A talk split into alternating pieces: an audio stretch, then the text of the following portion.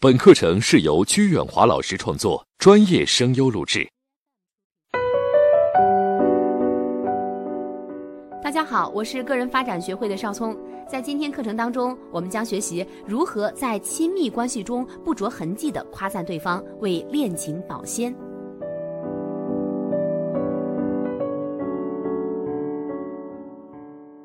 家是我们心灵的驿站，是我们疲惫的时候可以放松身心的地方。家也是温馨的港湾，是我们休养生息、积蓄力量的地方。幸福的人生离不开幸福家庭的培育和支持，而家庭的幸福也离不开欣赏和赞美。赞美能够擦出幸福的火花。爱情之所以拥有巨大的魔力，也是因为两个人相互欣赏，并且用赞美的话来点燃爱情的熊熊火焰。在恋人的眼中，对方是完美的。当一个人被认为是完美的人的时候，可以想象他是何等的兴奋。恋爱的人总是那样的充满自信，对待生活也是非常的积极乐观。当你发现一个年轻人突然间变得乐观开朗、精力旺盛，多半是因为爱情降临了。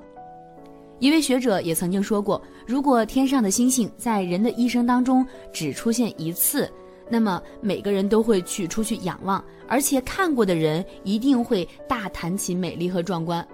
我们每一个人也一定会早做准备，绝不会错过星空之美。不幸的是，他们每晚都在闪耀，所以我们好几个月都不抬头去望一眼天空。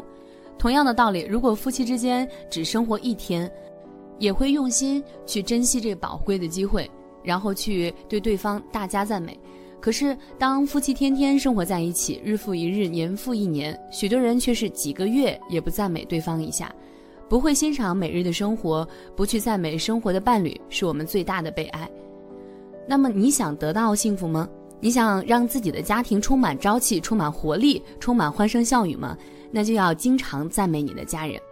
赞美能使对方感到满足和兴奋，能够促进对方迸发不断进步的积极性。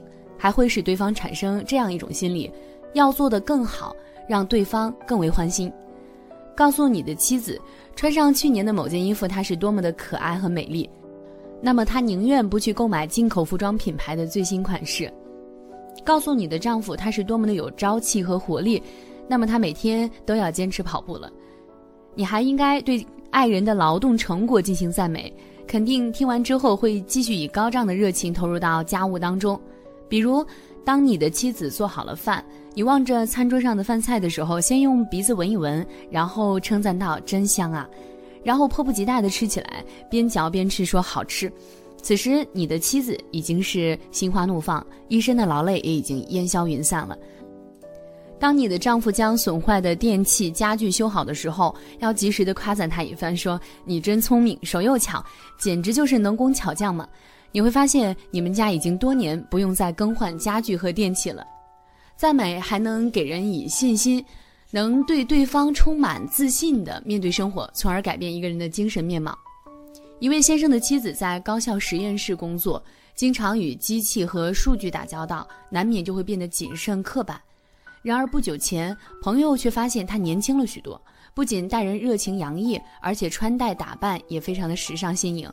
遇到开心的事情，笑声也更加的爽朗。众人很纳闷，她怎么像换了一个人似的？原来她的丈夫近来决定改善家庭的气氛，特地买了一些笑话书来看，开始给妻子讲一些笑话逗她开心，而且称赞她做的饭菜也比餐馆里更好吃，称赞她的工作能力、她的气质等等。由于丈夫不失时机地给予她应有的一些鼓励和赞美，妻子感觉自己好像突然生活在另一个世界，阳光灿烂，空气清新，精神面貌也自然焕然一新了。小两口的感情也与日俱增。有人说，在美国的好莱坞，婚姻就是冒险，即使财力雄厚的保险公司也不敢担保。但是卡耐基说，艺人华纳的婚姻却是少数几个特别幸福婚姻当中的一个。华纳太太放弃了如日中天的舞台事业，和他结婚，他们一起经营着幸福的婚姻。你是否想知道华纳是怎么做到的呢？来听听华纳自己是怎样说的。他说：“我知道，他失去了舞台上接受大众喝彩的机会，但我却尽一切努力要他知道我对他的这种喝彩。如果女人要从她丈夫那里得到快乐，那她一定是来自丈夫的真心赞赏和忠实的热爱。夫妻双方能够将真心赞赏和忠实的热爱落实到行动当中，就等于获得了最好的婚姻保险。所以，如果要让你的家庭生活幸福，请记住，经常赞美你的爱人。对于夫妻不和的家庭，我的建议是从现在开始试着发现对方的优点，并且赞美对方。一位女士愤愤不平地告诉心理医生说，她恨透了自己的丈夫，因此非离婚不可。心理医生向她建议说，既然已经走到了这个地步，我劝你尽量想办法赞美他，讨好他。当他觉得不能没有你的时候，而且以为你深爱他的时候，你便断然跟他离婚，让他痛苦不堪。女士觉得心理医生真不愧是专家，给她出的点子还蛮新鲜的。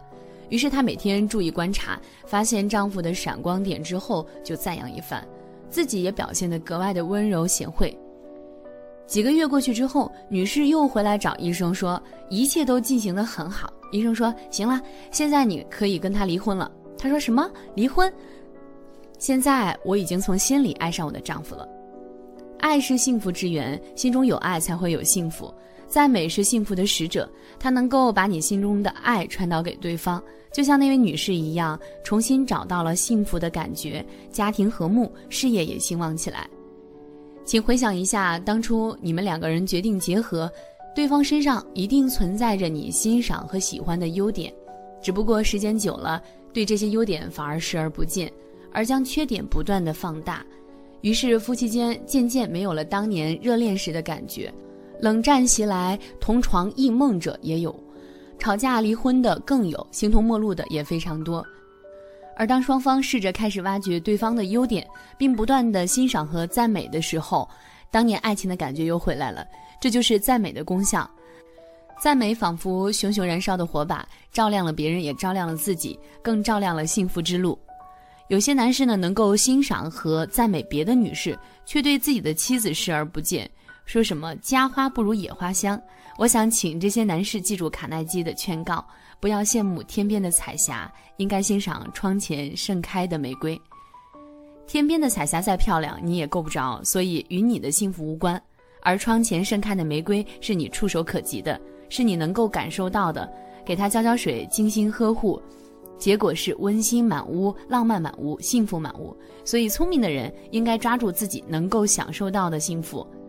大家都会有这样一种感觉：当你从心底里喜欢一个人的时候，你会越看对方越顺眼；当你内心厌烦他的时候，则会越看他越不顺眼。这种倾向性的感觉会影响人的审美取向。有一个人丢了一把斧头，心里怀疑是邻居的儿子偷去了。看他走路的姿势，像是偷了斧头的样子；看他脸上的神色，也是像偷了斧头的样子；看他讲话的神情，还是像偷了斧头的样子。不久，这个人到山谷里去掘地，找到了自己丢失的斧头。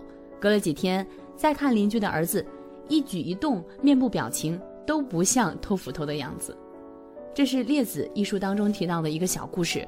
他告诉我们，负面的感觉会使我们看事物倾向负面，正面的感觉会使我们看事物倾向正面。那么在家庭生活当中，我们为什么不寻找正面而美好的感觉呢？要有美好的生活，先要有美好的心态。如果你的内心充满了爱，用爱的目光来看待你的妻子，那么她是不是就变得更漂亮、更有气质了呢？用爱的目光来看待你的丈夫。